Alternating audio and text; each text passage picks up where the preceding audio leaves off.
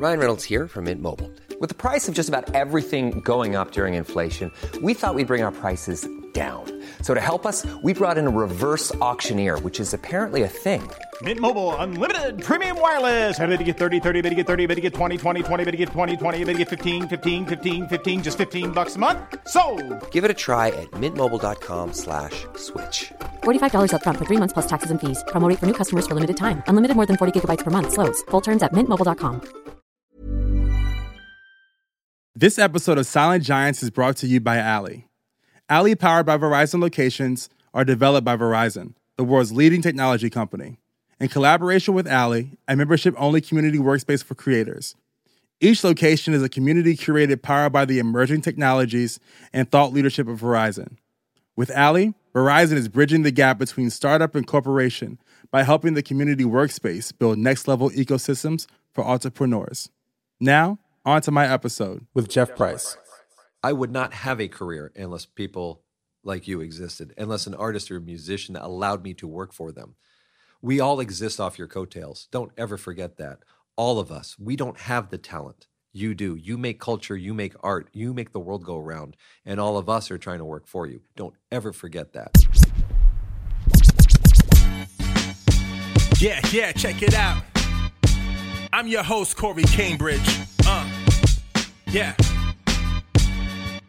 Everybody tuning in, you invited, you invited. No matter what mood you in, get excited, get excited. Everybody love the music, let me tell you how they do it. Whether writer or an agent, let me tell you how they made it. You are now talking to a silent giant. Wanna walk in their shoes, silent giants. Wanna study they move, silent giants. Wanna know what they do, silent giants. Silent giants, y'all. Welcome to the Silent Giants Podcast, a podcast highlighting the superstars behind your favorite superstars in creative industries. I'm your host, Corey Cambridge. To keep up with the latest on the show, be sure to follow us on Instagram at, at Silent Giants Podcast. To keep up with my life, music, and more, be sure to follow me as well at, at Corey Cambridge. This week's Silent Giant is Jeff Price. Jeff is the co-founder of TuneCore, the world's largest digital music distribution service. TuneCore offers musicians and other rights holders the opportunity to distribute, sell, or stream their music through online retailers such as iTunes, Spotify, and Tidal. Jeff moved on from TuneCore and founded the mechanical royalty collection agency Audiam, which helps publishing members accurately get paid from YouTube, Spotify, Apple Music, and other streaming services. In this episode, he chats about his upbringing, how he formed his record label Spin Art Records back in the nineties, starting TuneCore, his new company Audiam, and a whole lot more. Overall, Jeff is a music industry badass and shares his knowledge that I think you'll really appreciate. So, without further ado, let me introduce you to the entrepreneur, music industry pioneer, my friend, the silent giant, Jeff Price. Uh, uh, uh. One, two, one, two, one, two. I have you in my right ear only, if that yep. matters. Yeah. Okay. Make sure you ask me about the nudie bar story from uh, from London. That will definitely be talked about. Yeah, because I have been, I have been wanting to tell that story for years, and I've never had a platform to do it. Well, there we go. Yeah, there's so much to talk about. So, how may I help you? What's going What's going on, Jeff? How you doing, brother? I am tired today. Di- ti- you say tired? I am tired today. I am too. I'm usually much more ebullient, but uh, yeah, right now I'm just I'm tired. Look, well, this, this is my first morning interview on, on the podcast. Yeah, but you look like sunshine, man. You, you, know, you come in the, here, there's like a ball of energy around you. It's not me, man. It's this. It's this, it's, it's black cocaine, McDonald's coffee, one dollar and nine cents. Uh-huh. It's like rocket fuel, bro. Like this, this, this, this is not legal. That's awesome. So when, whenever you're having a rough day, one dollar and nine cents would cure it for sure, for sure. Awesome. Yeah, man. So, wait, so where are you from, bro? That's a good question. I'm a mutt. Uh, so I grew up uh, between kindergarten and graduation of high school. It was eight schools over those twelve years. It was New York. It was Boston, D C, Chicago. Uh, that's primarily where I went. So, yeah, graduated high school in D C. Born, okay. Born in Boston.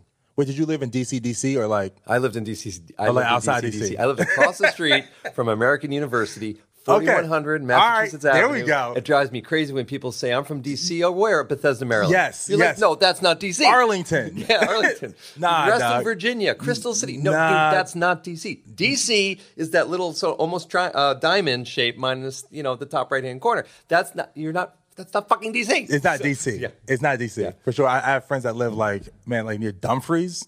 And I'm like, dude, that's, and they're like, yeah, you know, you know, near D C. I'm like, dude, you're not near D C. Yeah. So yeah, no. So, no, I went to, so it was high school. It was tenth, eleventh, twelfth grade. It was uh, right by uh, University of the District of Columbia, the Van S U D C Metro stop. That's where I would get off and I'd walk to school. Okay. Okay. okay. And are you a Redskins fan? Uh, no. Patriots. I'm from Boston. Oh, God. You know, you know what, though? I you know, Which means I'm also a Red Sox fan. So until okay. recently, you know, you can't give me grief because we lost everything always. Oh, for sure. Oh, yeah. Oh, yeah, yeah. But you had the Celtics, though. When you had the Bruins. We I mean... did this. But the Celtics now versus what the Celtics were in the in the late seventies, early eighties is very, very different. Right. Of course. You know, it's... Uh, but, but you had some winning. We did, but I stopped following. I don't. I don't care as much about the Celtics now, you know. And the, the Pats I love, and the Red Sox I love. And you know, the Patriots. I, I I went back and listened to. Um, sometimes it, when you live in the moment, because we're all living in the moment, we forget how things were before. It's kind of like having the iPhone. It's like, oh, you kind of forget about oh that Palm Pilot thing that we used to use. Like, oh yeah. I had to take my phone into the Apple store yesterday to get a new battery. I didn't have it for four hours and I almost died. Yeah. I can't believe how dependent I am on this thing. It, it, it really actually bummed me out. Yes. And uh, so uh, the other day, I like to go back in time and, and look at things and how they were on YouTube and like, oh man. So I went back like to like Steve Jobs' keynote mm. uh, speech from the first one. Oh yeah. And like seeing the reaction from the crowd. If anyone's listening to the show and you want to be inspired, go back to that first keynote speech from Steve Jobs. And he like, uh, he shows, like, there was one part where he, he shows off his, uh, Uh, the music part, mm-hmm. and you see all the artist names in alphabetical order, and he said, "What? How do I get to like? I don't think what it was like an artist with a K." And he takes his finger and swipes up, and the crowd's like, "Oh, oh, yeah. oh, oh. Yeah. It was yeah, like, everyone, you know, yeah, like super, super hype." Yeah. But that's how I felt about uh, the Patriots. I went back. I was like, you know what? I'm a hater. I hate the Patriots. But I was like, let me go back in time and get a glimpse of of the story of Tom Brady and Belichick and and, and Robert Kraft. And I went back and like. It was like a forty-five minute N F L documentary on the two thousand one Patriots. And you get a, a, a greater sense of like how hard it is to be great. Well, yeah. I mean, the Patriots weren't the Patriots till they were the Patriots. Exactly. I mean, it was a Jim Plunkett, if I recall correctly from my childhood. Yeah, yeah. And, yeah, the Patriots were hardly a dynasty. It was the, it was the Dallas Cowboys and the Pittsburgh Steelers. That's what was going on when I was a kid. Right. Right. Roger Staubach, yeah. uh, Terry Bradshaw. I like I, the Steelers. I'm old. I, I, I like the Steelers, though. I rock with them. Yeah. But but I, I just want to say that that I, I now have to support greatness. And the underdog, that's the story of the underdog, the Patriots. It actually is. Well, not not anymore. But I'll tell you what kills me is uh, how many years ago? It was the perfect season with the Super Bowl. Oh, that was like and two thousand. And he caught the fucking football with one hand uh, on oh, his yeah. helmet. David Tyree. Yeah, what the hell? Dog. You don't do that. It's, a, it's okay. It was like super glue. Honestly, when you've won how many titles now? It's not okay. It's perfect season in the Super Bowl. They had him. It was going to be a sack. He catches the fucking football You're, with one hand against his helmet. No, up in the air, no, tackled. No one's... I, crying for you guys uh, anymore. No one's crying for you guys anymore. Okay. A- after you got the Malcolm Butler interception yeah, in the end zone? True. Yeah. Okay. Yeah, but I also remember freshman year of college uh, watching Bill Buckner from the Boston Red Sox with that ground ball down the first base line. Oh, yeah, that was bad. Oh, my God. And then the wild pitch. That was bad. Oh, God. That was bad. That was brutal. That was brutal. Oh, God. And then I, they lost the next game. I Anyway. But I digress. Well, I'm a Washington sports fan, and you're not going to get any tears from me. So, okay. Sports, fuck you, it, man. It's, it's, yeah, I'm with you. It, uh, fuck you back. Um, At least you have memories. You don't even yeah. have memories. Well, you know, I'll tell you, man, the people that grew up in New York, I lived here when I was, um, I moved here first when I was thirteen. I went to a boarding school for half the year, Rumsey Hall in Washington, Connecticut, which was like living, if you're familiar with an author named John Irving. No. Uh, Cider House Rules. Uh, oh, yeah, yeah, yeah, yeah, yeah, yeah. It was yeah. like living in one of his in, in one of his novels. It was, and then uh, I moved back to New York and with my mom. I then lived out of the closet in our apartment because it was uh, a small apartment. And I went to this other, anyway, so that was thirteen. We were here for one year. And then I left. And I came back post-graduating college, um, you know. So my point is uh, Yankees fans have always been a pain in the ass. What, what do your parents do? Uh, my mother started an advertising agency after my parents were divorced when I was three. So in okay. like nineteen seventy, my mom started an ad agency. Wow. And it, it was like the television show Mad Men. I actually, I mean, I remember this stuff, the, the men, the, the treatment. I mean, it was, it was like Mad Men. And uh, my father is a dentist who had a midlife crisis at around forty-five and became an actor and a model. So he became the spokesperson for the National, uh, the um, American Dental Association, and occasionally it appears in advertisements. And It's kind of funny. And, oh, he was do- he was doing it though. Yeah, it, it, my parents are good-looking people. Yeah. So my mom was actually a model as well in the sixties. Now you, yeah. you, you come from, as my grandma says, you come from good stock. Yeah, I just didn't I just didn't get all the benefits of the good stuff. You're a handsome dude. I'll take it. Thank you got you. swag. I'll, I'll do it. I'll take it. Um, right back at you. But yeah, so dad is now retired and mom is now retired, and uh, but yeah, that's the background. Mom with her own business. Dad is a dentist actor. Yeah. And, and how, were you a big fan of music growing up? No, uh, because I wasn't exposed to it. You know, I, I actually remember uh, listening. There was this, just a, uh, what is it called? Uh, Break Up to Make Up. What's it's, that? Oh, it's a horrible song. Sorry. From the, uh, it was, I just, I mean, I, I'm so old. I remember when we only had A M radio. So uh, sitting in the car, listening to this song called uh, Break Up to Make Up. And I just remember as a kid, I must have been four or five, just just hating it, not liking it. And all I knew was what was being played on the radio, the top forty radio stuff. And I just, I didn't enjoy it. So music was not an integral part of my life. It became part of my life when I got to D C in tenth grade. And I met my friend Joel Morowitz, who became my partner, or I became his partner for a record label we launched called Spin Art that we ran for about twenty years. But Joel introduced me to this thing called ska. Which is, you know, I was, which is a type of music. Yeah, yeah. I was like, what the hell is ska? And this band at the time called The English Beat. And there was a song, I remember the first time I heard the song. It was called I Confess by The English Beat. And I really liked it. Still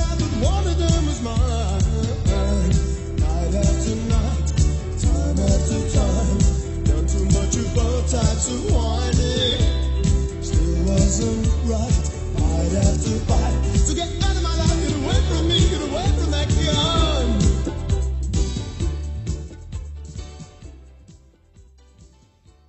And I couldn't understand, how is it I don't know this? Why is this not on the radio? And it, this sounds really stupid, but I remember walking into Tower Records one day with my dad because I was all excited because I discovered this this thing called ska, right? And I looked at the, sh- the, the racks of Tower Records filled with vinyl because this was pre-C Ds, and all of a sudden it clicked with me that, oh yeah, there's all this other music. Those records that I'm seeing on the shelves, that's other music, stuff I've never heard of. There, you know, and I walked over to the bin and I found The English Beat and I found a, a record and, and it, it just it just clicked with me that holy shit. And from there began the exploration into discovering who I am through music. So I became a goth kid back in the early eighties, you know, with the black fingernail polish eyeliner and, you know, conformist like on South Park and, you know, Echo and the Bunnymen, New Order, Uh, Joy Division, Susie and the Banshees, Tanya, uh, Japan, David Sylvian. I mean, go through the list of Cure. You know, this is back before these bands were even big. And, uh, you know, that helped define who you are clearly as a as a kid. But that's how I got into music. And, uh, yeah, it was tenth grade. I remember graduating, uh, graduating high school, which was in eighty-five. And I was over my then-girlfriend's house, and she had this new thing called a C D player. And Sergeant Pepper's Lonely Hearts Club Band by the Beatles, which I had never actually listened to. And uh, you could program the C D player to play the tracks in whatever order you wanted to. And there was originally... What? Well, I mean, it's a C D player. You can say play track one first, play track three second. You know, it's not that big of a deal, right? So, oh, I, I, didn't, I didn't even know that C D players could even do that. Yeah, they could. Wow. So, yeah, back, back, back in the old days. Um, so... There, in the liner notes, it talked about the original track order for Sergeant Pepper's was, you know, a different order than it ultimately was. So I remember we programmed it to play it that way, and that was basically the first time I really got introduced to the Beatles. I mean, I was living in New York City when John Lennon was shot, and I remember when it went down. I was coming back from school. I got home, and I, I didn't understand the importance, at least to the musical community and songwriting community at the time. All I knew was John Lennon was shot. I knew he was one of the Beatles. I couldn't even name, you know, George Harrison or Ringo Starr. But my point is I, I got into music late. I just had never been exposed to it. Hell, I didn't even discover The Who until I was like thirty-eight. Because when I was in college, uh, the fraternity kids, uh, the fr- frat dudes as I like to call them, many of them were, not all fraternity members are buttheads.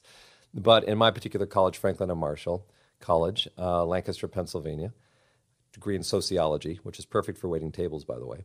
Uh, there were just a lot of frat dudes that were assholes. You know, date rape was the thing. And um, anyway, they would listen to Zepp. They would listen to The Who. And because of that, I chose not to listen to it. I would listen to the alternative stuff yeah. to define who I was. So once I got over that self-imposed barrier And I opened my mind to the concept of listen to it. All of a sudden, you listen to Led Zeppelin, and it's, holy shit, the production on this. Listen to those drums. Listen to the, just unbelievable. Same thing with The Who. So again, I was a late bloomer into music. Uh, my parents never exposed me to it, and I found my way into it. And then, you know, ultimately when I graduated college, I started a record label. Did you ever want to play?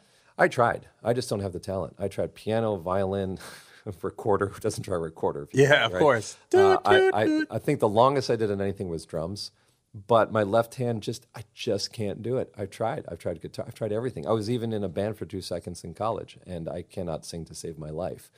Um, so I have a daughter who, uh, I don't know how the hell she ended up with D N A that allows her to be adept at piano, but she's she can read. She's eight.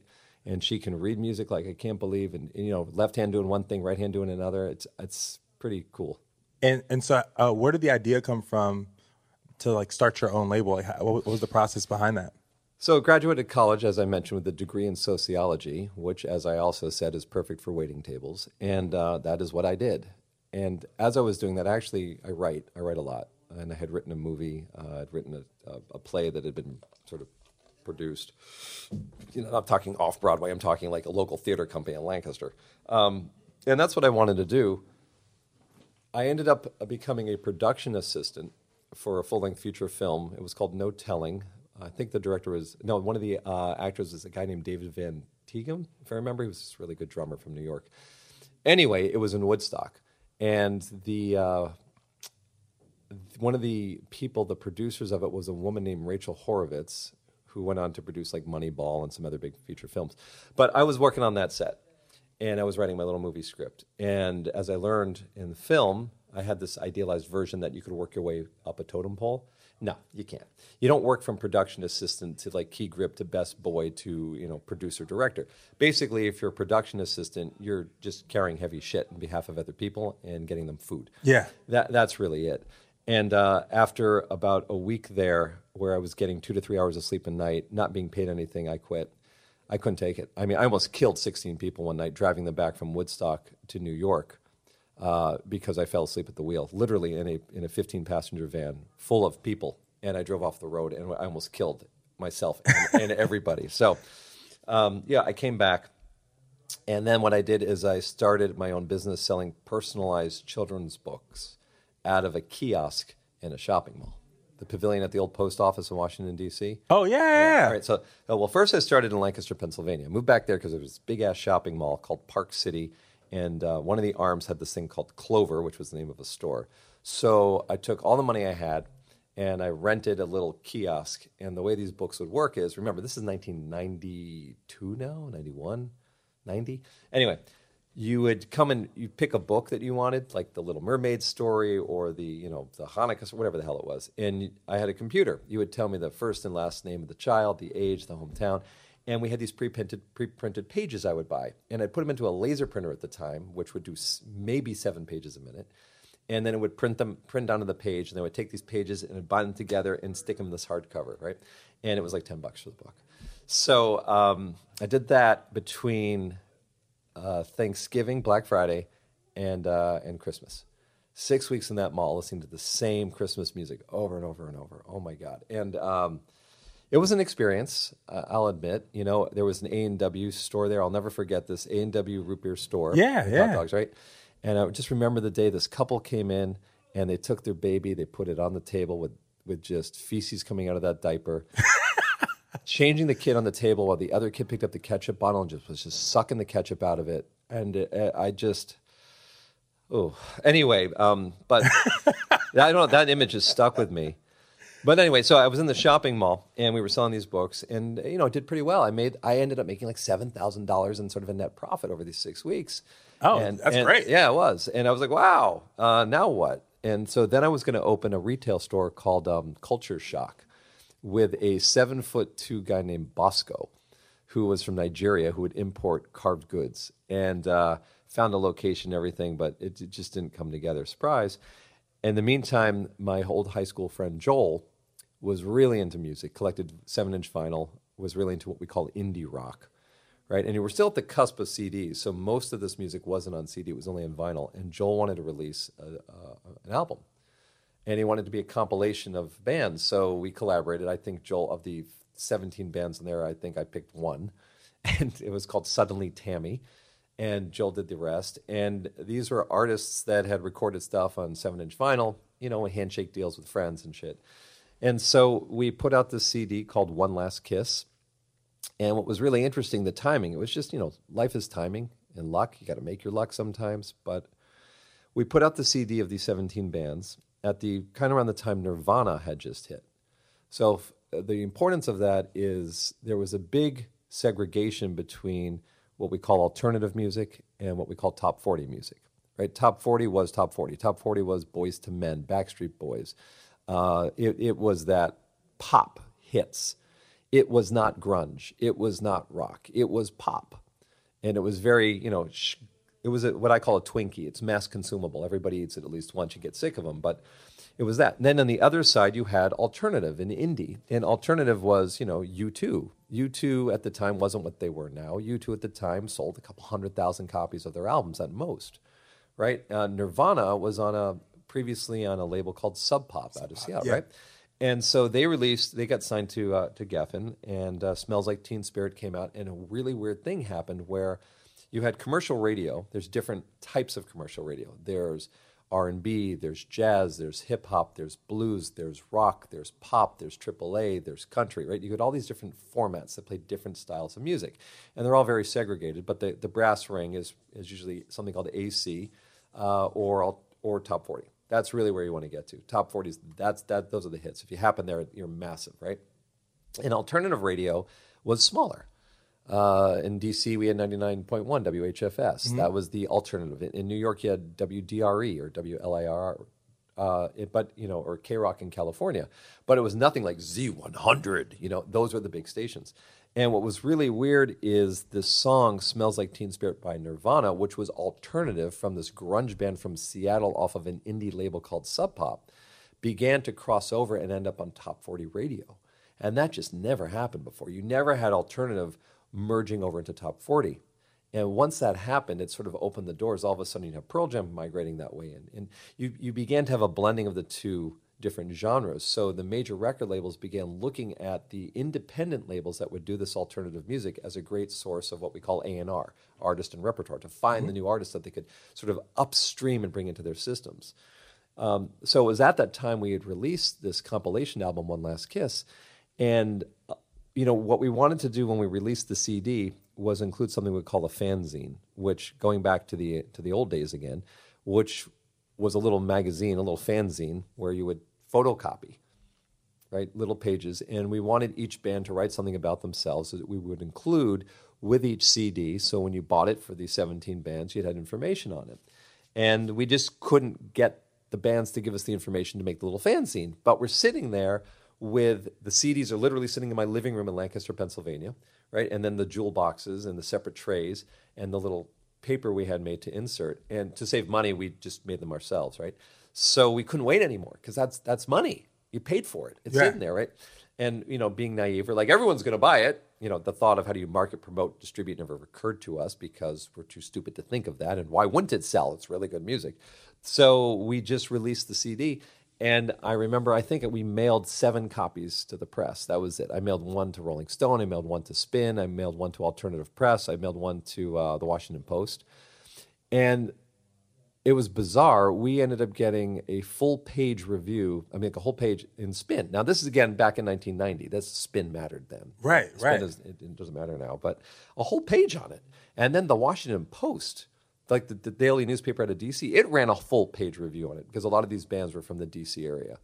And uh, in Rolling Stone, just, it got reviewed everywhere. And then the next thing that happened is I began to receive these sort of inbound phone calls from A and R people at major labels asking us for copies of the C D. And, you know, me being me, I'm like, well, you can buy one. I'm like, no, you don't understand. I'm, you know, I'm Skippy with, you know, Warner. I'm like, no, I do understand. It, that'll be ten dollars, right? So then we had Attitude, which wasn't meant to be Attitude. It was just, dude, you want to buy it? You can buy it. I'm, you know, you're in a major label. You don't have ten bucks? Come on. Um, you know, I'm a kid in a bedroom.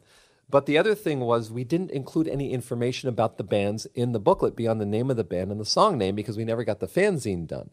So the industry made this assumption that all these bands were actually, quote, signed to our record label when they weren't. I mean, these, these were just like, hey, can I put out can I, Small Factory? They were on there. Velocity Girl, uh, Lois Maffio. There was, um, oddly enough, there was a band called Courtney Love named after Kurt Courtney Cobain's. Love? Yeah, it was named after her. It wasn't her. It's just the band named themselves. This is before, you know, she went on to her own infamy or fame. So, um, yeah, the, the industry began to have this perception that we were bigger than we were. And like, I'm a kid in, in an apartment in Lancaster, Pennsylvania. My partner Joel is an intern at I R S uh, and then S B K Records here in New York. We, they weren't signed to our label. It, and then we were like, you can buy it. So this sort of blend of, of weird stuff began to create this perception of the label to be something that it was a lot more then. So the next thing that happens is uh, suddenly Tammy agrees to let my label, Joel, Joel and my label, it's called Spin Art Records, release their first album, which is self-titled. And, um, you know, suddenly Tammy had been on the front page of something C M J, which used to stand for College Media Journal. Oh, yeah, here in New York. Yeah, well, C M J at the time was a, uh, a magazine, which was basically stapled together in the top left-hand corner, which would track radio play on college radio. And people would send demos to them, and they would review the demos and feature them. And they were influential at the time. It, you know, they morphed into something else as radio has changed and the market has changed. So uh, Suddenly Tammy recorded their album in uh, the basement of the bass player, Kenny Heitmuller, who has the wingspan of an eagle as far as his hand is concerned. And he played a fretless bass, unbelievably talented. And the drum player was Beth's brother, Jay. And they make this record. And, of course, naivety works really well here. So I just pick up the phone and I start calling commercial radio stations, telling them they got to play it, they got to play it, right? The probability of getting play is, is slim to none. But I do it anyway. And, um, you know, they have these things called specialty shows where the alternative records, the underground stuff, would get one play of a song on a Sunday night between, like, one and two a.m. Yeah. So uh, we mail out this record, uh, or it's C D, and it gets some specialty play, but in New York, there's this D J at W D R E. So New York is important because it's it's a major market. It's a major metropolitan market. It's influential. Mm-hmm. And W D R E at the time, nineteen ninety-one, mattered. Uh, it, w- it would influence. And there was a D J there named Donna Donna, because apparently it wasn't just Donna. D- Donna wasn't enough. Yeah. Yeah. Don't Donna, use it with Donna, Donna Summers. No, this I'm Donna Donna. Donna. And her other sister, Donna Donna Donna. So, no, it was Donna Donna. And sh- she really liked the record. And they played this one song. Um, oh, my God, what was it called? It's called Plant Me. And they played Plant Me on the air and this radio show. And I began to uh, you know, push her to play it again and again. And there was a guy named Tom Calderone, who was the production manager, P M of the station, who went on, I think, to become the head of M T V programming. And she began to lobby Tom to allow this song to be played on a Tuesday. I think on Tuesday it's something called Shriek of the Week, where they would play four new songs, four or five new songs, and then the callers would call back and choose which one they liked best, and then that would be the Shriek of the Week, and that would get some more play and get programmed in. Because it, it, this is a whole different conversation, but you know, there's a very small amount of time where you can get programmed into on radio stations. Mm. You know, they have heavy rotation, medium rotation, light rotation. So if you take a, a seven-day week and you remove the weekends, because that's usually special programming, you got five days a week, you got twenty-four hours a day. So multiply five by times twenty-four is what, like one hundred twenty hours or something. And then you got to remove the time for the witty banter, the weather, the news, the commercials, right? So you're left with about half, maybe fifty, sixty hours of programming. So uh, where you can actually play music, which isn't a lot of time. And then you would have your heavy rotation songs, which would get played somewhere between, I can't remember the numbers now, something like twenty to forty times a week. Uh, and you think each song runs three to four minutes. So think how much time that eats up. So you got fourteen to twenty songs being played somewhere between, you know, twenty to forty times. Then you get your medium rotation, which has a smaller number of spins, and your light rotation, which is even less. So there's not a lot of room in there. Right, and if they're going to take something, put your song in, that means they're not going to play something else. Right, and they're getting pimped and hit up by the major record labels and the and the production people, the promotions people.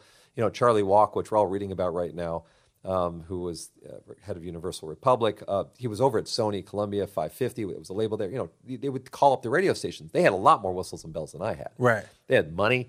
They could take them on trips. They could, you know, buy pay off their mortgages, they, you know, do things to get that radio play. I couldn't do that.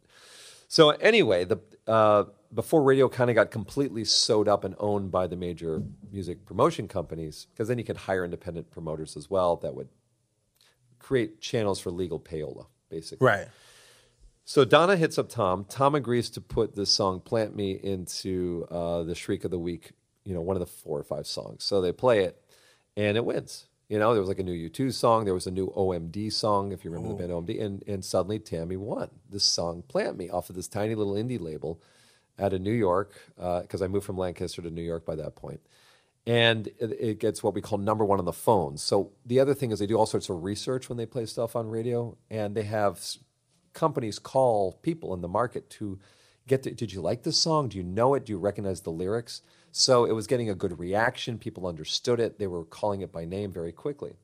So that was one thing that was happening. Another thing that happened is my brother had moved to England.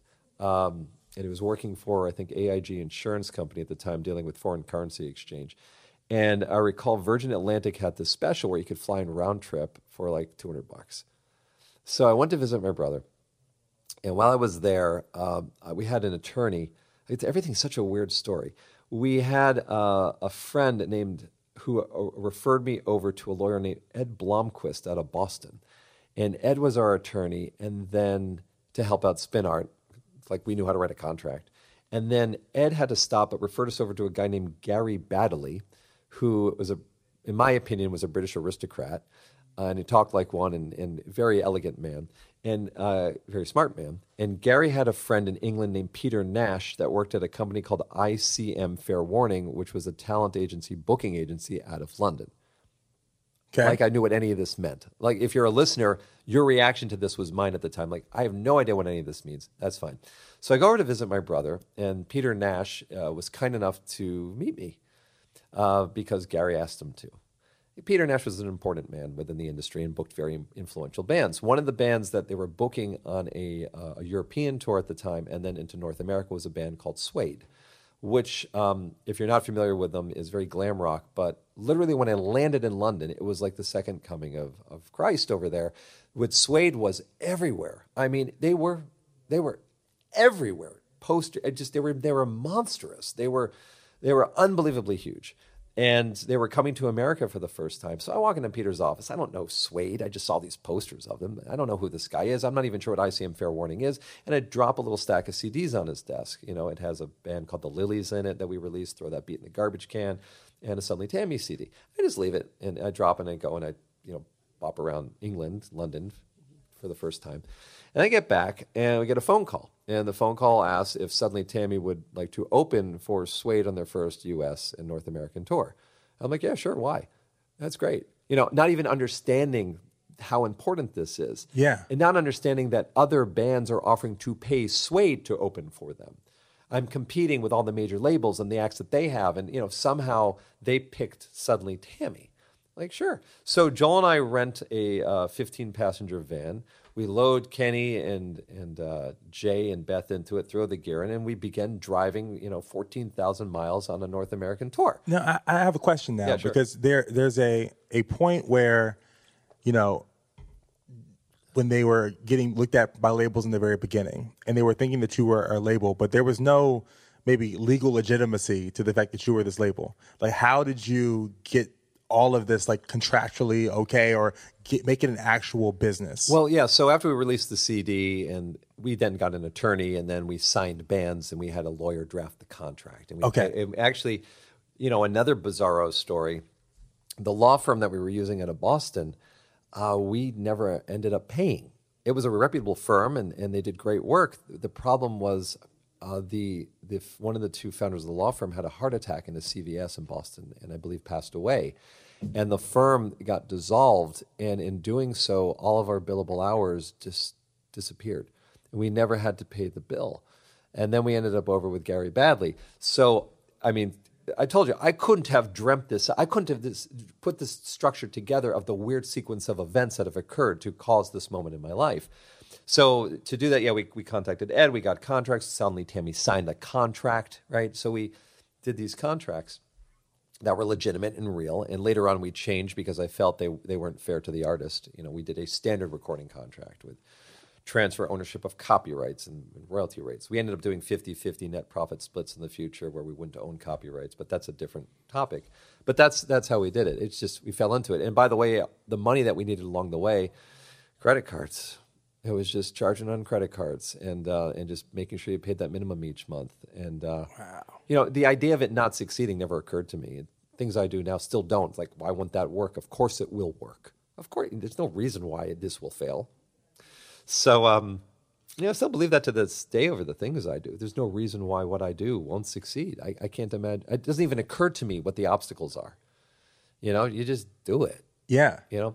And, and then you meet people that tell you why you can't do it, and you're like, no, that makes no sense. And so you you had uh, you you were running the label for twenty years? But ultimately, yeah.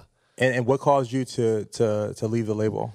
Well, the label, after seventeen, eighteen years, it was no longer viable. It, it just became defunct, and that's where the idea for TuneCore came from, which became the largest music distribution company in the world. So literally, the, the record label Spin Art in two thousand five was, as Monty Python, the comedic troupe, calls it, a dead parrot. It it was it was done. We weren't selling records. Maybe was it Napster? Was it piracy? Was it we were releasing music nobody wanted? I don't know. We just it just it just did we overspend? Oh well, God, we spent some aggressive money on a band called Apollo Sunshine, and it just didn't take. And um, you know, we we just couldn't stay in business. It was the first time I had to lay off an employee. I was in tears. You know, um, there were four of us. That was it. The whole label's four people. That's all it ever was. Uh, and I remember I was in the shower one night and at home trying to figure out, how can I stay in business? How do I stay in the music industry? Is there something I can do that's different? And digital music services had popped up. In nineteen ninety-six, I had been on the phone with a uh, the manager for a band called The Pixies. And The Pixies is a very important mm-hmm. seminal alternative band, mm-hmm. you know. And uh, there's a the lead singer songwriter named Frank Black. His real name is, is Charles Thompson, but he goes by the name Frank Black or Black Francis. He has different pseudonyms. And I was on the phone with him because we had a band that I wanted to have open for Frank Black on tour. The band was called Lotion, a great band. And uh, I was on the phone with Ken, the manager, and he puts me on hold and he comes back and he says, well, that fell through. And I said, what fell through? He said, oh, well, Stone Gossard from Pearl Jam had a record label. And uh, we were going to do a deal with them for a solo album from Frank Black, who had just been let go from uh, Rick Rubin's label called American. And yeah, he won't do the deal with us. Excuse me. He won't do the deal with us because we did a deal with this other company for our digital rights. Now, this was nineteen ninety-six. Wow. So yeah. Digital rights. Like that. I, yeah. I wouldn't even know what that means. Correct. What that meant in ninety-six. Yeah, right. So I'm like, I don't care. Will you do a deal with us? And he's like, make me an offer. So that's how we ended up signing Frank Black from the Pixies and released like s- seven of his albums and some Pixies stuff. It was just through that phone call. But the relevance of that phone call is he had done a deal with a company called Good Noise. And Good Noise became a company called eMusic. And eMusic uh, was the first online digital music service selling music for paid download as ninety-nine cents. And I began working f- with uh, Good Noise, Gene Hoffman and Bob Cohn, uh, the, sort of the guys, the chairman and the C E O. Gene at the time was twenty years old, and he became the youngest C E O of a NASDAQ-listed corporation in the history of, of NASDAQ, a publicly traded stock market. They raised one hundred twenty million dollars during the to- dot-com boom. I didn't get any of it. I got stock options. I learned what those were. And uh, I became their V P, uh, interim vice president of content acquisition. And I was the uh, temporary head of the New York office, all of which made me sound more important than I actually was. But my goal was to pick up the, the phone and call other record labels and let do deals with them to license their recordings to eMusic so they could put them in the store and make them available for people to buy. So that's how I got into digital. Okay. Right? I got into it at birth. I just happened to get lucky, and I took to it like a duck to water. I just really understood it, the way it moved. And, and it occurred to me, as Spin Art Records began to go out of business and iTunes came into existence, I realized that the whole structure of the music industry had changed, because traditionally you needed to have a five hundred thousand square foot warehouse with twenty foot high ceilings where you would store C Ds. You had to make the inventory up front and hope to God it sold, and if it didn't, you had to absorb the cost of it. And then what you would do is the, these companies called distributors, they would uh, pick up the phone and call the places where the C Ds would go, record stores, right? And they would try to convince them to take this piece, this particular record in stock, because at a certain point at at the record store, if something's in stock, something else is not, because they've got a finite amount of shelf space. And then you have to buy your way into these stores. They're called co-op advertising, where you pay the store money, and really what you're doing is you're renting out a location in the store, like the front rack when you walk in, or or you rent uh, access to a listening station. You know, it's a, it's like a, like the beer industry in America. Exactly. They even buy like height on the racks. Exactly, okay. Same shit. Got it. Right? So everything in the music industry through physical, you manufacture up front. Uh, you had to pay to get it onto the shelf, usually somewhere between a dollar fifty to three dollars per C D. So if you shipped three thousand C Ds, you're going to spend maybe uh, nine thousand dollars to ship three thousand C Ds, right? If you ship a million C Ds, you can do the math. And um, the problem also was that the C Ds or the vinyl could be returned back at any point for a full refund. So everything was on consignment in the music industry. You never know what you sold, you only know what you shipped. And if you could, you can artificially force out large number of C Ds through these programs where you could buy, they're called co-ops, mm-hmm. right? You could force out one hundred thousand units. You had to pay for those one hundred thousand units up front, make it a buck a C D. You're paying three hundred thousand dollars in co-op. You're marketing, you're promoting, uh, and it doesn't sell.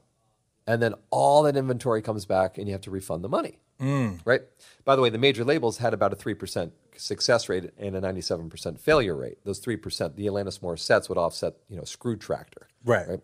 So, um, yeah, but you, so you'd have to pick, pack, and ship. Then you need a warehouse, you need a pallet, you need a truck, you need to ship the inventory, you need to place it on the shelf, wine, anyway, all that crap.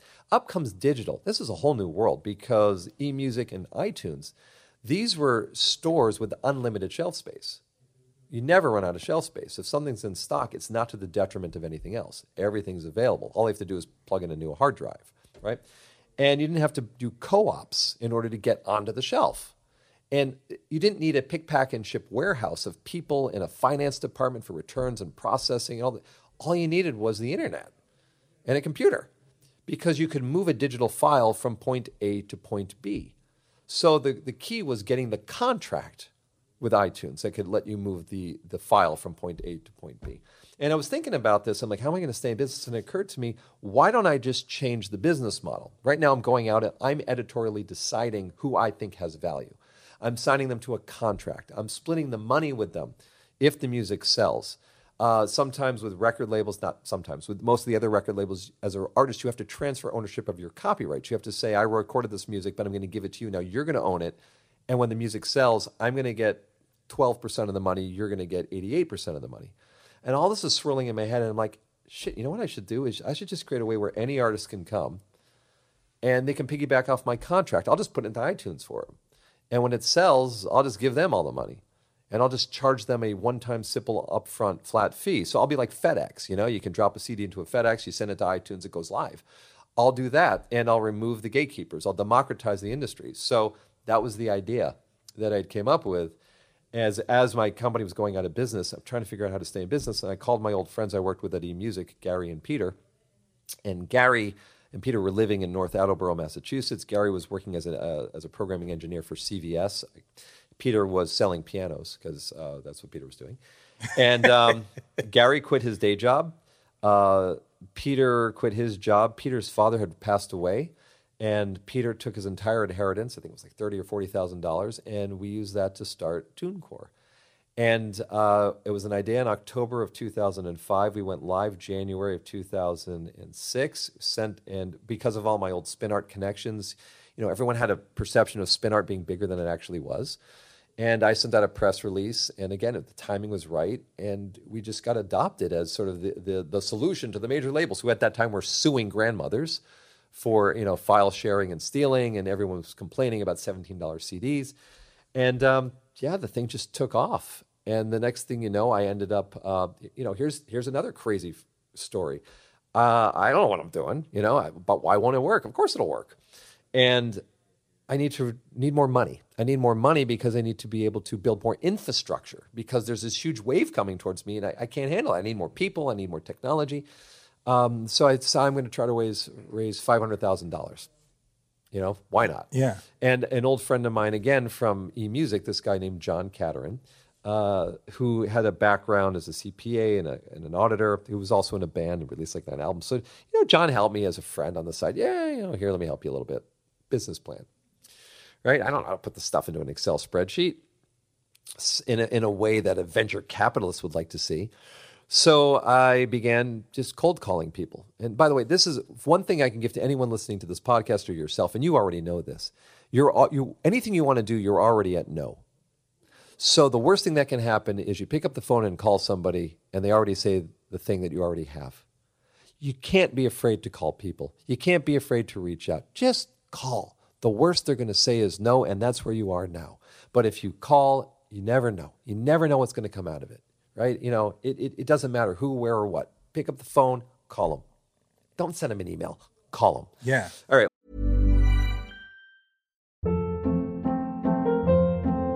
Hold up. What was that? Boring. No flavor. That was as bad as those leftovers you ate all week. Keke Palmer here. And it's time to say hello to something fresh and guilt-free. HelloFresh. Jazz up dinner with pecan-crusted chicken or garlic butter shrimp scampi. Now that's music to my mouth. HelloFresh. Let's get this dinner party started. Discover all the delicious possibilities at HelloFresh dot com. Hiring for your small business? If you're not looking for professionals on LinkedIn, you're looking in the wrong place. That's like looking for your car keys in a fish tank. LinkedIn helps you hire professionals you can't find anywhere else, even those who aren't actively searching for a new job but might be open to the perfect role. In a given month, over seventy percent of LinkedIn users don't even visit other leading job sites. So start looking in the right place. With LinkedIn, you can hire professionals like a professional. Post your free job on linkedin dot com slash achieve today. Well, anyway, so um, I, through another weird set of circumstances and events, I put this thing up on LinkedIn that I'm looking for someone doing business development, right? I had no budget to pay them. And the person ends up saying, you know, uh, you can't afford me, but why don't I make an introduction to you to these other people? Anyway, the already too long story short is I ended up on a phone call one day with fifteen people through a company called Guitar Center, which at the time was publicly traded, had a market cap of I don't know how many billions of dollars. And I'm on this phone call, and I'm pitching my little heart out to these people. I don't even know who they are, really. And I'm trying to convince them to invest in us. And I'm like, all your customers are going to want to use this. And one guy on the phone says, hey, listen, I'm going to be in New York. Can I meet up with you when I'm there next week at our fourteenth street store? I'm like, yeah, sure. And the person hangs up, and I continue pitching my little heart out over the phone. It's a big conference call. And um, when we're done, I say, by the way, who who was that that I'm meeting with next week? They said, oh, that's our C E O, uh, Marty Albertson. Oh, okay. Wow. Yeah. All right. So I go to the fourteenth street store the following week, and I'm hoping to God the website doesn't crash. And I do my little dog and pony in the manager's office of the fourteenth street Guitar Center with Marty. At a certain point, Marty asks everyone else to leave the room. And he says, all right, what do you want? I said, we're trying to raise a half a million dollars. And he says, all right, I'll give you t- two million. Tell me what I get. I'm like, okay, can I get back to you? So I leave there. I pick up the phone. I call John. I'm like, I, he's like, well, there you go. So anyway, uh, that was the original investment through a strategic partner that had pre-aggregated all of my customers. And we began to build the company. And then along the way, um, uh, Fox Interactive showed up. They had just acquired MySpace. And uh, we're a couple years in. God, this was two thousand eight. And, uh, and we launched the company in two thousand six. Closed the first round of funding December of two thousand six, scaled up two thousand seven. two thousand eight, Fox Interactive shows up and asks if they can buy us. Um, you know, and we, I kept meeting up with the MySpace guys, but it was just weird. It just, it, it, it didn't, it didn't, it didn't gel, didn't feel right. Yeah. And uh, I was out trying to raise more money so I could scale more, do more. And I gave up. And then I got an inbound phone call from a venture capital group called Opus Venture Capital. And the uh, the guy that started the fund, his name is Gil Kogan.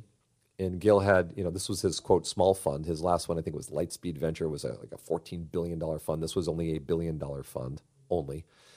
And uh, I, Gil, I guess, just wanted to get into the space, into the music space. And they flew me out. I met with them. I guess he liked what he saw. They invest in people. And, uh, they like to invest in leaders in emerging market spaces. And I closed a seven million dollars investment round from Opus Venture Capital. And from there, uh, we began to scale the company up even more.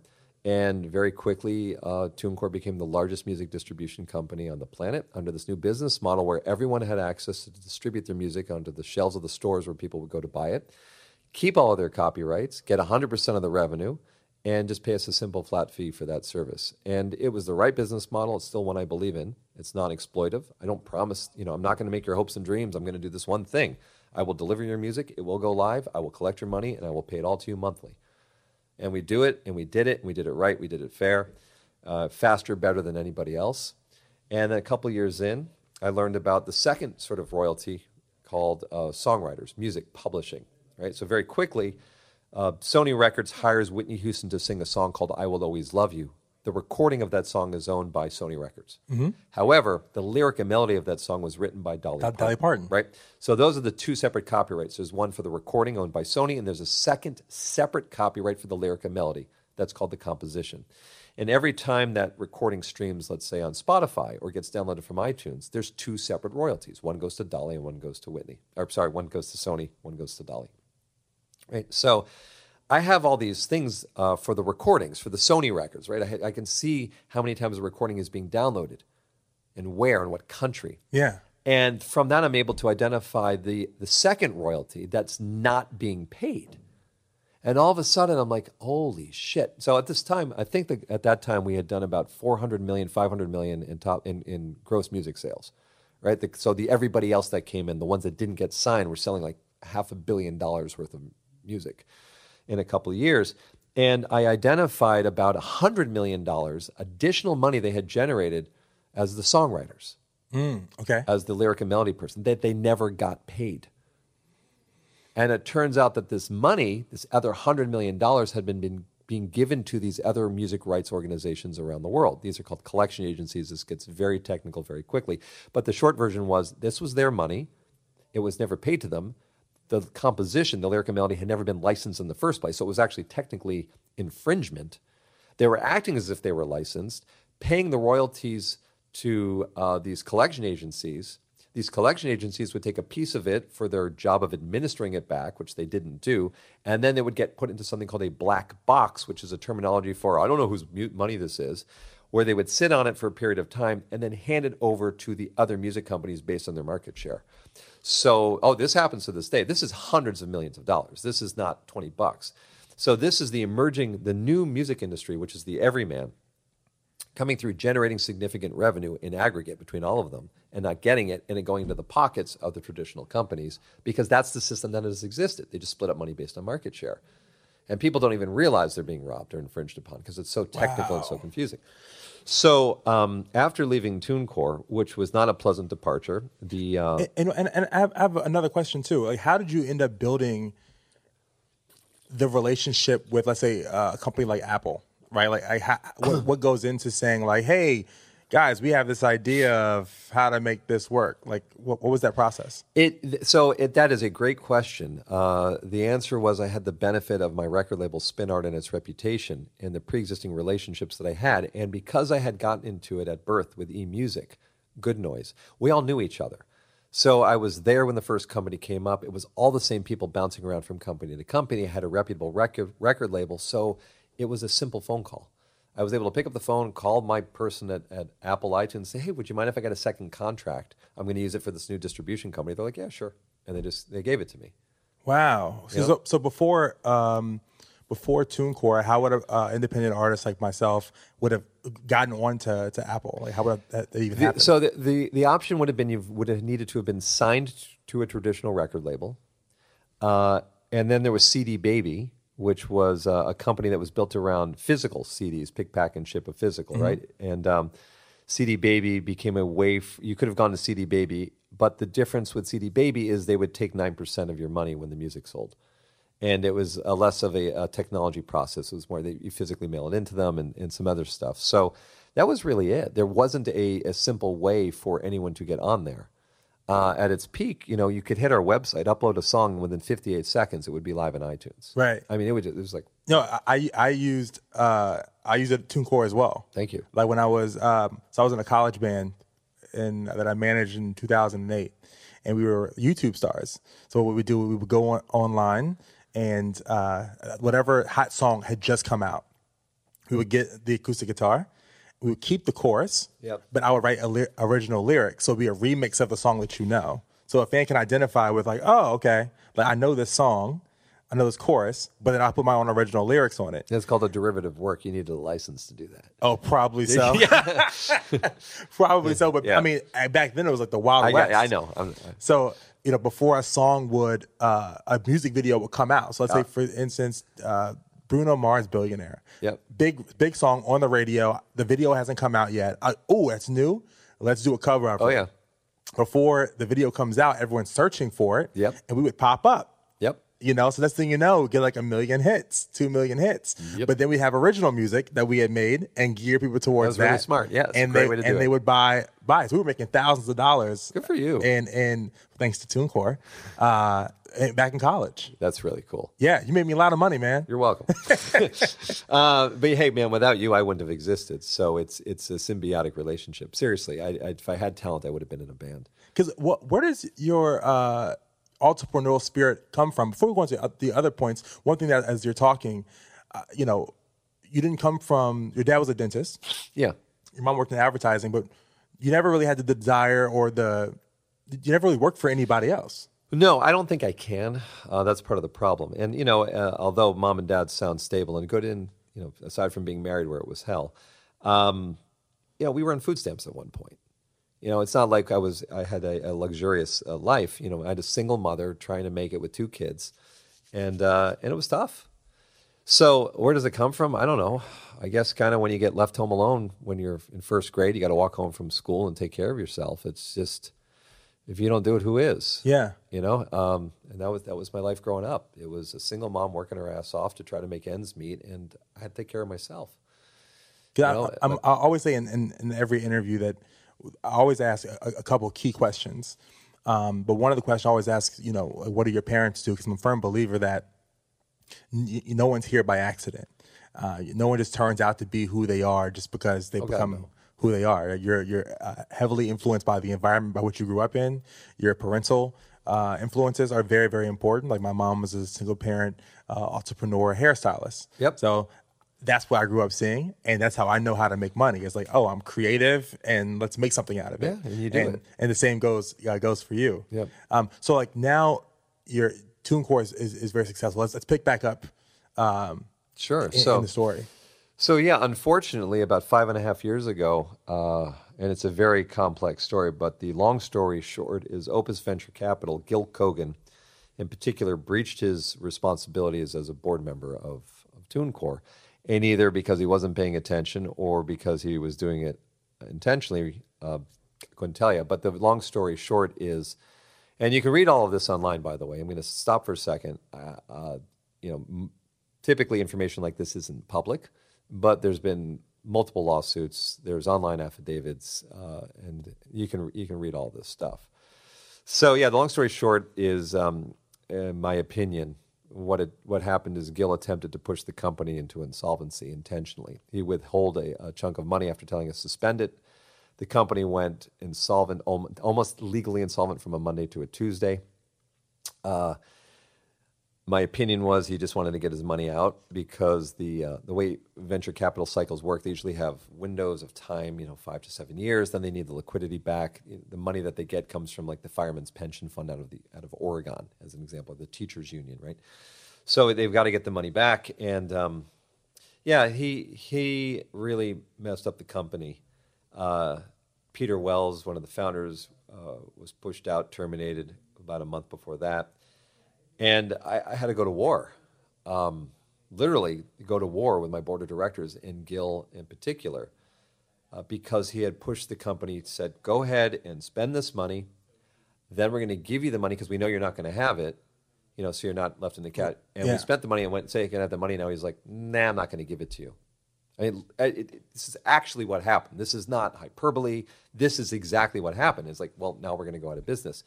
And then he said, I had to call the uh, the law firm of O'Mel- O'Melveny and Myers, O M M, who I, I had retained, which is another interesting story because I'm standing in his office about to take his money many years ago.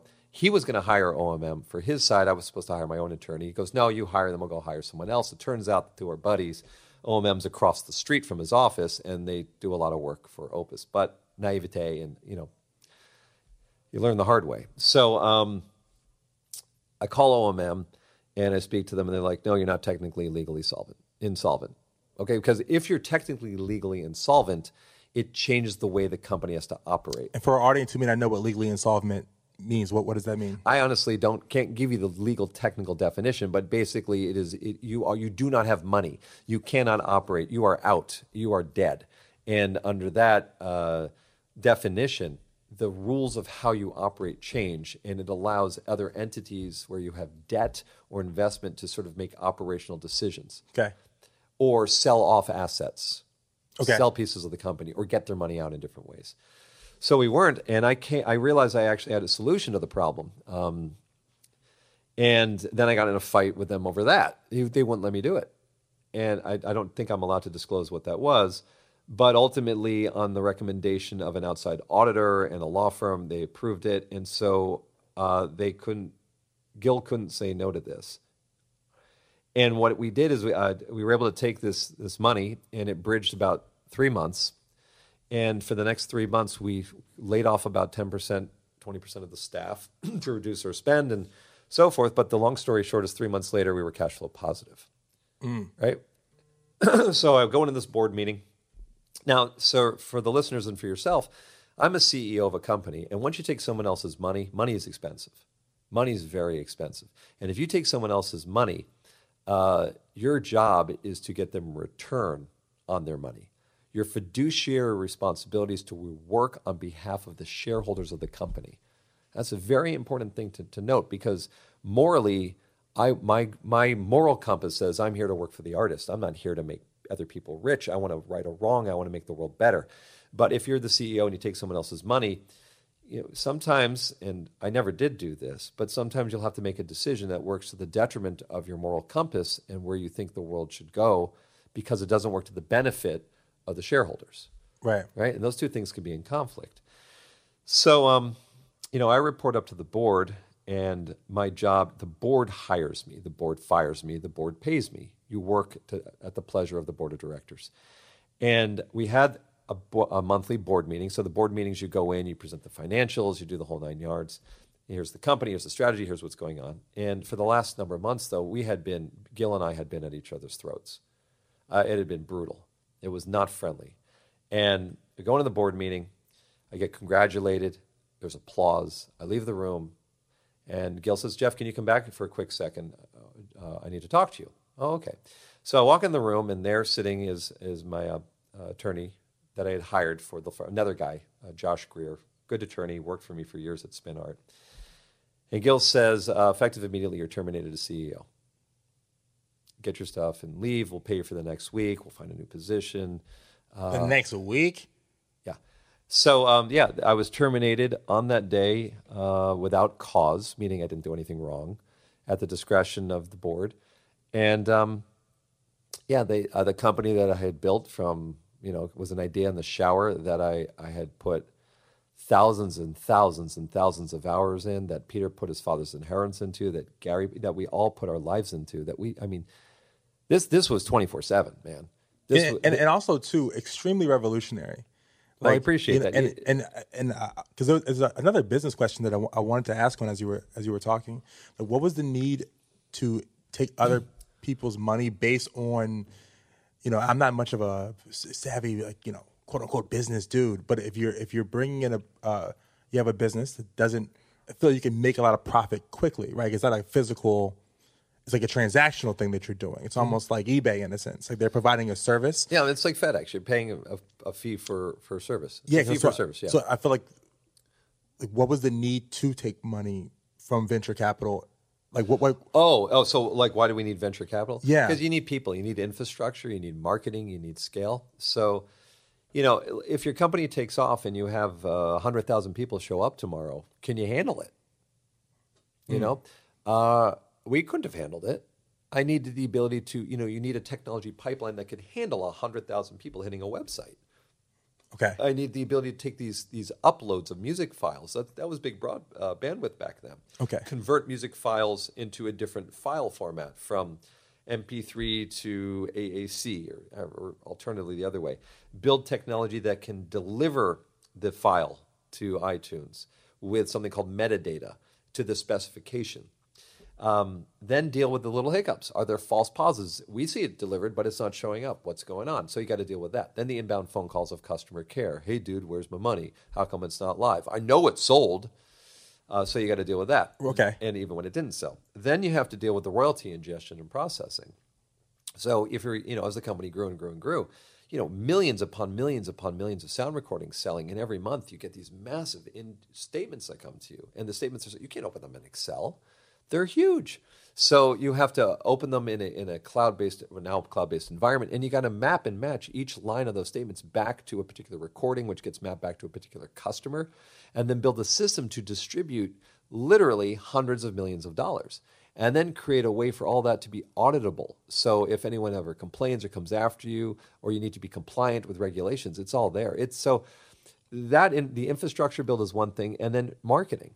If you want to be the leader in the space, you know, look at Amazon. It it lost money forever, uh, but it spent it all on dominating its space in order to then flip the switch and become profitable. So hiring in talent, you know, you want people that are are very good at what they do. Uh, you hire slowly and fire quickly, and bringing in sort of best of show. And you know, people of of quality and talent are expensive. They're not mm. cheap, right? And so you're either paying them a big salary that they're used to, or giving them a big salary and a percentage of the company and stock options and equity. So uh, uh, that it's it's all of that stuff. Okay, okay. Right? And this is stuff I learned along the way. I didn't know it ahead of time. It's just like, oh, I need another person to do customer care. Oh, shoot, we need to get a bigger pipeline to take more of this stuff. What is that going to cost? And you know, to his credit, despite my my personal disgust for uh, Gil Kogan and what he did, which was morally disgusting, but ethically inappropriate, and from a business pers- business perspective, stupid as shit.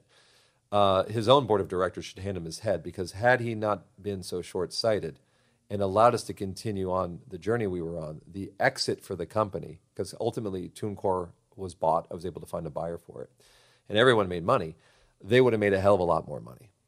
So he cut off his own nose to spite his face, uh, which is really a shame. And along the way, hurt a lot of people, my friends that didn't need to get hurt, uh, because his inability to understand the space, because he messed up. But anyway, what he was very good at, it was educating me on how to build and scale a company. He was a great resource of knowledge, and he taught me many things about how to do that. And understanding, you know, you stay focused. You can have uh, do the one thing you're going to do and do it better than anybody else in the world, and just execute on that. You know, you can't simultaneously be the best distribution company in the world into iTunes and manufacture C Ds. Those are two different things. Right. Right. Focus, all march on the, on the beachhead at the same time. Focus your energies on that. Wow. Uh, and that was very useful in understanding how to scale and what people to bring in. Uh, and, I, you know, I thought these salaries that these people were getting paid, I was like, oh, my God. But it was well worth it. You know, it was this team of people under under my guidance that were able to execute on the vision and build the company to the largest mu- music distribution entity in the world, which basically within a couple of years became the size of E M I, uh, one of the major record labels. And then, you know, change the model, revolutionize the world, improve things for the artists. That's the thing that is, I think, most important ab- about what you've done in your career, is allowing artists to have freedom. Well, that's what I'm most proud of, to be honest. It, it's uh, there was a wrong. I wanted to right a wrong. The wrong was when digital came up, artists were still being told you need to transfer ownership of your copyrights and give away, you know, eighty-eight percent of your money, but we're not going to provide the same services or features or advances or anything that we used to do before, and we're going to do it simply because we have the magic contract. And that just wasn't right. You know, it, you're moving the file from point A to point B. It doesn't need to be like that. You'd hear this bullshit. Well, we're, you know, there were companies that said, well, we're only going to take thirty percent of your money. Why are you taking any? Well, we're going to market and promote you. Really? How many releases How many releases do you get a month? Oh, we've got ten thousand releases. So you got ten thousand releases coming through you a month? Who are you picking who to market and promote? And how are you going to do that? Oh, we'll send an email to get you featured. Okay, so you send one email to the dude at iTunes who editorially decide who to feature. Uh-huh. What else are you going to do? Well, that's really it. And what if it doesn't work? And what if the band goes out and busts their ass and they tour and they gig and they create opportunities and fame and they monetize that fame? Now they're giving you thirty percent of the money? Right. For doing what? For moving the file from point A? That's just not right. Remember, uh, the, there was an artist named Rebecca Black, I think? Yeah, yeah. Right? I remember her with Fridays. Friday. Yeah. She went through C D Baby. What did C D Baby do to cause that to be a hit? Nothing. Nothing. She made that video, she, you know, wrote that song in collaboration with that, that company that did it. She ended up paying C D Baby hundreds of thousands of dollars because nine percent of the money coming in went to them, but they didn't do anything. Right? Through, through, look, Drake used TuneCore, right? I mean, there's nobody, when I was running the company, there's nobody that you can think of during that time frame of two thousand six through two thousand twelve. Any artist almost that you want to mention of any notor notoriety from that time frame used TuneCore first, or is still using them, from Civil Wars to Drake. Uh, God, I mean, it's just the list, uh, Blood on the Dance Floor. I could, it's been a while, so I got to dust off the, the cobwebs, but it was just everybody. And you know what? Nine Inch Nails. I got made, I made the same fifty dollars on Nine Inch Nails that I made on The Kid in the Bedroom. Then people say, well, you're taking advantage of The Kid in the Bedroom. Uh, you know? Yeah. And I'm like, you know what? Do you, you yell at FedEx when he FedExes a C D to somebody? No, I didn't say I'm going to make him a star. What I'm going to do is I'm going to put his music onto the shelf, and I'm going to tell him the truth. This is hard. This is really hard. Now, technology's changed things, so you have opportunity. If you create the piece of art that causes reaction, you have a way to reach people en masse, and that in turn should trigger revenue for you. But I can't help you write the music. That's not what I do. You can get on YouTube just like uh, Bono from U two can get on YouTube. Exactly. Look look what you did. Perfect example. You can get on Twitter, MySpace. You can be found and discovered. You could go in and see the playlist into iTunes that said music to have sex to, put in twelve songs and put yours between uh, the Beatles and Led Zeppelin to legitimize yourself. You can do the exact same thing a major record label can do. You no longer have a gatekeeper to radio because people aren't using radio to discover anymore. You don't have a gatekeeper to M T V. That doesn't play videos. You can upload it to YouTube. You don't have a gatekeeper to get you onto the shelf. M P three blogs exist. M P three blogs exist. Social networking. It's work. It's hard. But now you have access. You just got to create the piece of art. Wow. That does it, right? And, and, and also, also too, I always think that it's important in business to always make, or in life, to make things about other people. I feel like when you get into the, the business of making money, you, you may be successful for a short period of time, but you need people in order to be successful. It always goes back to people. It does. You know, so whenever you do good for people, uh, I was having a conversation with a friend about Apple and, and uh, how Apple, I feel like, is losing touch of innovation and doing things for people, and now is in the business of of it feels like making money, and making money and making profit is more important. Um, but when you do that, you lose loyalty. Yeah, I mean, I agree with you. Your your focus in running a business or your endeavors should be about not about making money. It should be about the other thing first. And right. If you do the other thing first, well, the the side effect of that yep. will be success. The byproduct is success and yep. money and I I, and I couldn't else. agree with that more.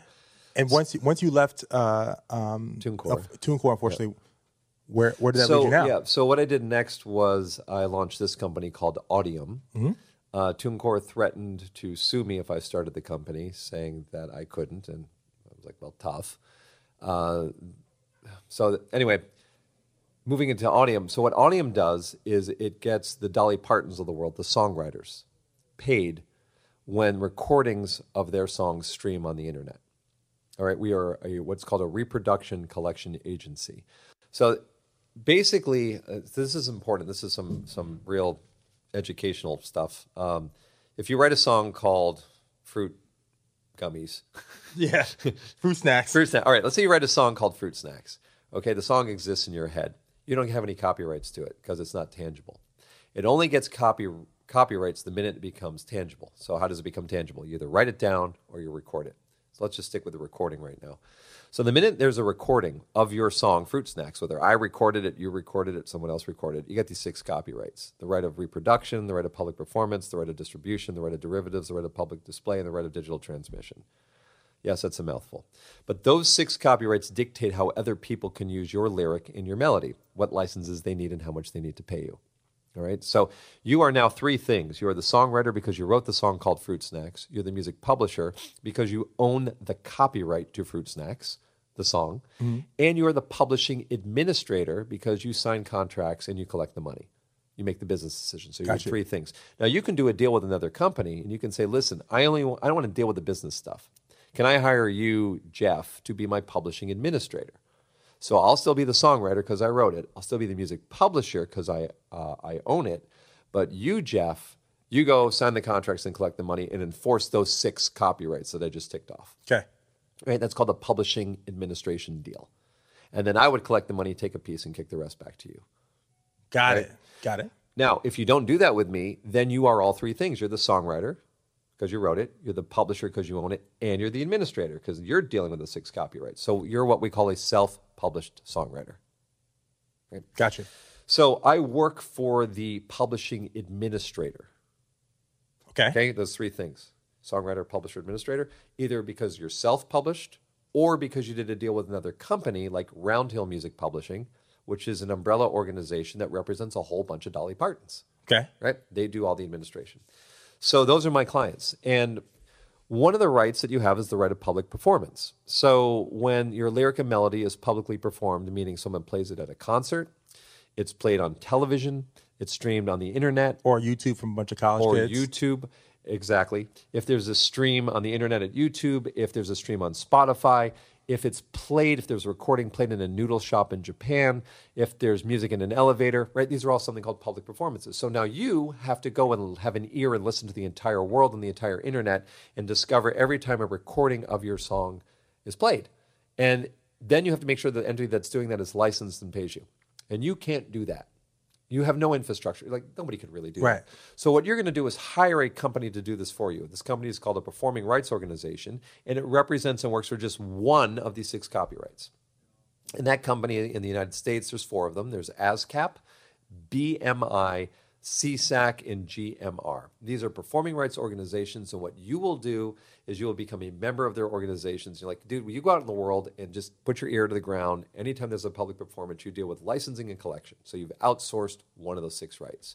Okay, let's go to the next right, the right of reproduction. That's me. Okay, I'm right number two.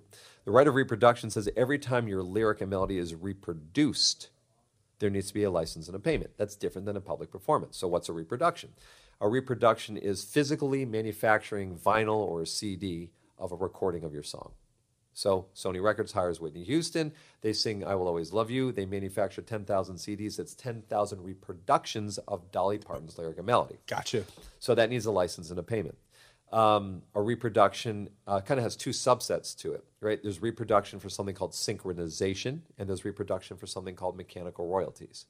Synchronization is when your lyric and melody is synchronized to a moving image like a movie, right? So yep. either you're recording someone else's. There is no governmental intervention there. The person that wants to use your lyric and melody calls you. You have to negotiate a license. I'll pay you this much money. These are the terms. They go back and forth. They pay you a check, and, and you're done. Mechanical royalties are regulated by the United States government, and they do set the royalty rate on what you're paid. Okay. Okay, in some cases, there is no mechanical royalty.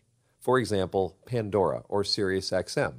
These are what we call non-interactive services. So the services, they're like radio. You can't pick and choose what exactly you want, right? And because of that, there's no mechanical royalty being paid. Go over to Spotify, you can start and stop, go backwards, go forwards. It's like your own music. Yep. There is a mechanical royalty being paid. Gotcha. Right? So what I did is I created an entity that would work on behalf of the Dolly Partons, the publishing administrators, to assure that the YouTubes and Spotifys of the world, synchronization for YouTube, because it's a it's a movie, mm-hmm. right? There's not mechanical royalties there. It's a synchronization license. And Spotify, Apple Music, Tidal, uh, Napster, formerly Rhapsody, et cetera, mm-hmm. those places were, were properly licensed and making the payments every time a recording of the song streamed.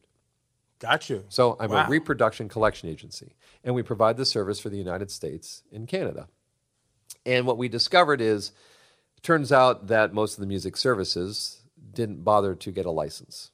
They just kind of Napstered it. They stole it. They just took the, the lyrics and the melodies without first getting the license necessary. From, from the... The, from the Dolly, Dolly Partons. Partons. Yep, yep. And that's called copyright infringement. And the way we figured that out was, honestly, uh, you know, Bob Dylan's a client, Metallica's a client, Red Hot Chili Peppers is a client, Jason Mraz, Roundhill Music Publishing, Third Side. So we represent and work with a lot of uh, big catalogs, a lot of big songwriters, and also for the everyman. I mean, anyone could just go to the website and sign up, and we work for you. There's no upfront fee. But what happens is you give us the information about your songs. Here's the name of my song. I wrote it. I own one hundred percent of it. I created a second thing called a publishing company. This is the name of the publishing company, right? So we get the information from you about your song, or with Bob Dylan, I'll use All Along the Watchtower, a great song.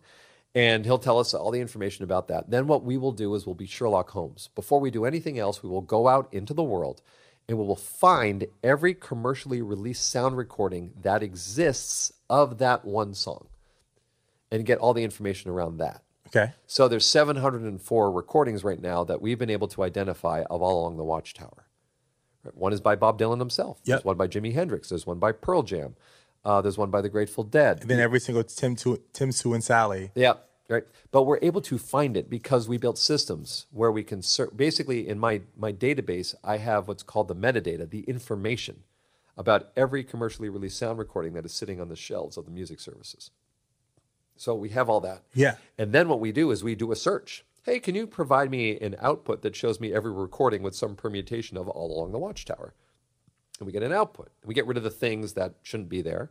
And we're left with a finite list. So now I have all the information about the composition, the composition name, All Along the Watchtower, the songwriter Bob Dylan, the publishing entity, in this case with Dylan, it's called Ramshorn, what percentage. He wrote the whole thing himself, so he owns one hundred percent of it, versus he wrote it with somebody else, so maybe he owns fifty percent, they own fifty percent. I have all the information around that. And now I have a list of every sound recording and all the data around all the sound recording, the performing artist, the name of the record, the runtime, who distributed it, and something called an I S R C, which is what a computer database knows a sound recording by. All Along the Watchtower is not called All Along the Watchtower in a computer database.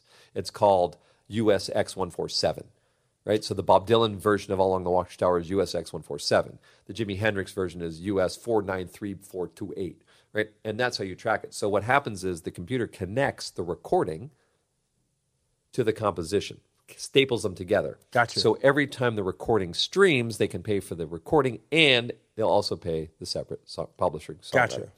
Right. So we so we know all the information ahead of time, and then what we do is we notify the services. Hey, I've been hired by these, you know, this following person or songwriter or publisher to work for them, and then the service begins to send us the royalty statements. Okay. Right. So what we do is we go in there, we make sure all the information's in their database. They didn't make any stupid little errors because some intern in nineteen eighty-six entered something the wrong way somewhere. We clean all that up, and then we get the royalty statements. We take them and we look at them because the royalty statements contain a line listing of every recording that's getting paid on. Now, if I know there's seven hundred four recordings of All Along the Watchtower, and I see that we're only getting paid on three of them, I'm like, what about the other seven hundred one? Right. And then I can check to see if those other seven hundred one are live in that service and if they streamed. And I go back and go, uh, you didn't pay on these. You didn't pay on these other seven hundred one. Oh, you breaking legs out here, baby. Yeah, and so basically what happened is, as you move through time, we discovered that it didn't matter if it was Dolly Parton, if it didn't matter if it was Herbie Hancock, it didn't matter if it was James Taylor, it didn't matter, the entire Ruthless Records estate we worked for, uh, Mike Campbell, who wrote Boys of Summer and, and co-wrote with Tom Petty, it didn't matter, Jason Mraz, Metallica, it didn't matter who it was, what genre it was, we got the same results every time, which is like eighty to eighty-five percent of the sound recordings of the compositions we're not getting paid on. And in some cases, none of the sound recordings of the composition were getting paid on. This, in turn, led to us unearthing the fact that it wasn't that the music services were licensed and then not following the rules of the license. It turns out they weren't licensed in the first place. They just took the stuff.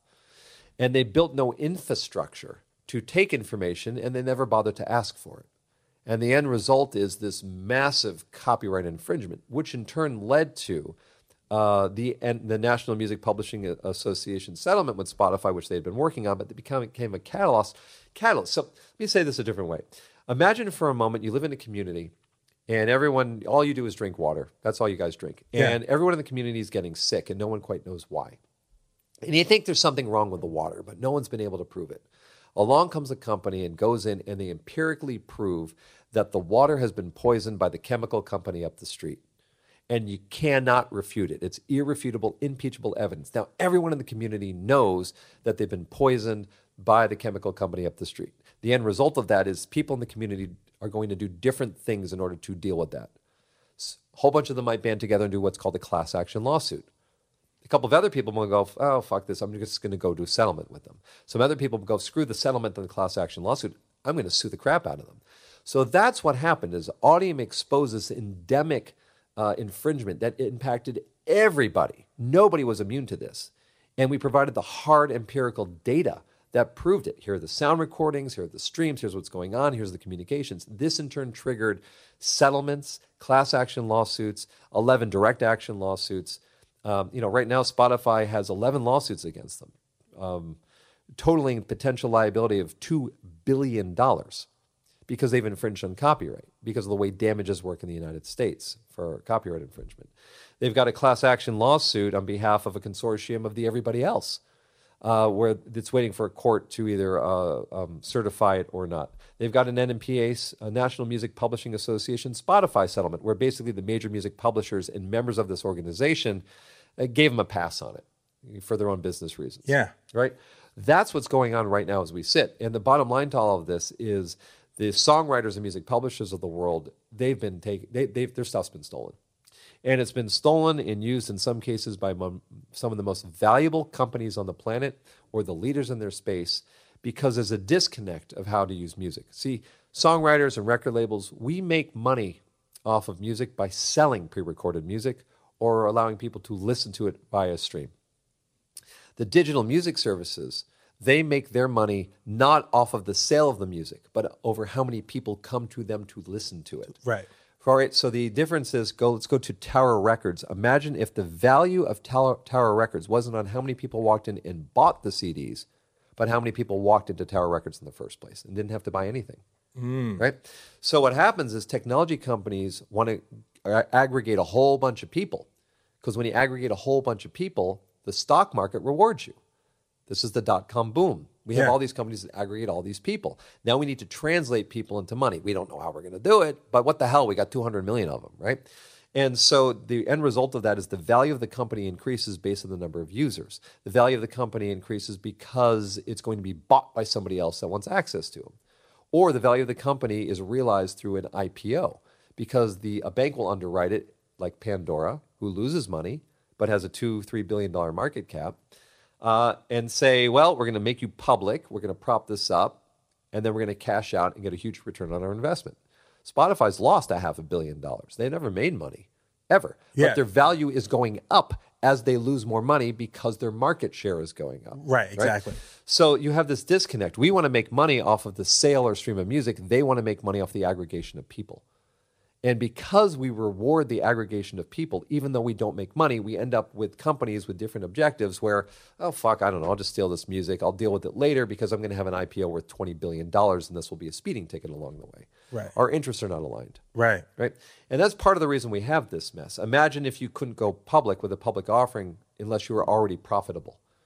Right. If Spotify had to be profitable before it went live, we'd probably have a very different conversation now. And the other thing is this, you know, you get a lot of complaints from the music services that say, well, you know, we, we had to infringe. It's your fault. I'm going to blame the victim because you're the music industry. You don't have your shit together technologically. So how are we supposed to get the data? Well, with all due respect, blaming the victim isn't really the solution. And we do have the data. You just never bothered to ask for it. And you lied when you said it wasn't there. Because if, do you know what songs you wrote, Corey? Yes. Okay. Did anyone ever ask you from Spotify? No. Okay. So, you know, that that's my point on that. Then the next point on it is um, the services complain that the cost of the music is too high, that they have to pay out seventy percent of their revenue uh, in order to pay for the sound recordings and the compositions. You know what? You're right. Uh, but maybe you're not pricing the product at the right price point, and maybe you're selling something that people don't want. Most people don't seem to want to pay ten dollars a month for access to thirty-five million songs. Maybe your product isn't the right product. And if you are going to sell it, maybe ten dollars or free isn't the right price point. Right. Right? Why don't you do a different product or a different price point? Maybe it is fifty dollars a month instead of ten dollars a month. Oh, well, lots of most people won't buy it. Okay. That's right. Right. Yeah. And maybe you made a product that only has a small subset that want it. It's really hard to create something that's mass consumable. It's difficult. But if you're going to use somebody else's shit to do it, you got to get a license and you got to make a payment, and then you're going to whine over the cost of goods. This is like Apple complaining that the chip manufacturer is charging them too much, and that's why they're losing money on iPhones. They raised the price. So go raise the price. Oh, we're not going to have customers. Yeah, that's right. So you have a bad business model, which is why you shouldn't be going public with a stock offering that will have you valued at twenty billion dollars, which is being propped up by the bankers and investors in order to get a return on their investment because we're all buying this bullshit, yeah. and you're decimating the industry on the way, so each one of your original investors can walk away with billions. That's what's happening. You know, go build a product that's that's of value to both the music industry and to the consumer. It's hard. It's really hard, but if you do that, then you're going to win, and you're going to win big, and you're going to pull up all the boats with you because you've created a valuable product, which everyone has some incentive to be part of. But this system right now sucks, and our interests aren't aligned. And you whining that our data isn't there is bullshit, and you complaining that it costs too much is bullshit as well. You go sell shoes. You could be Zappos. Who stopped you? You chose to be in this sector. Use other people's stuff to attract a lot of people. You had two choices, pornography or music. You went with music. Go build a product of value. Well, Jeff, I appreciate you. You are a renegade. You are fighting for artists. You are fighting for creatives. And you're in the business of people. Yeah. And I think that, you know, that is an amazing legacy of what you what you've done in your in your life and your career is remarkable. Well, it's very kind of you. I, I do want to leave with this. I would not have a career unless people like you existed, unless an artist or a musician allowed me to work for them. We all exist off your coattails. Don't ever forget that. All of us. We don't have the talent. You do. You make culture. You make art. You make the world go around. And all of us are trying to work for you. Don't ever forget that. Jeff Price, you were the man. I appreciate you. It's true. You're welcome. Thank you. I'm glad that we connected. I'm glad we met. Thank you for your time. My man. Enjoy your fruit snacks. and, and and black cocaine. McDonald's coffee. Later, brother. Later.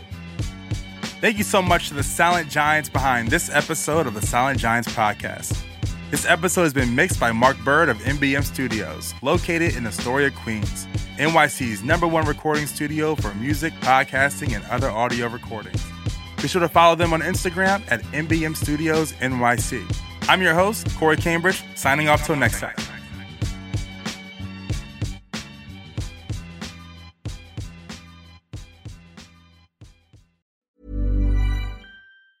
Ever catch yourself eating the same flavorless dinner three days in a row? Dreaming of something better? Well, HelloFresh is your guilt-free dream come true, baby. It's me, Keke Palmer. Let's wake up those taste buds with hot, juicy pecan-crusted chicken or garlic butter shrimp scampi. Mm. Hello Fresh. Stop dreaming of all the delicious possibilities and dig in at hello fresh dot com. Let's get this dinner party started.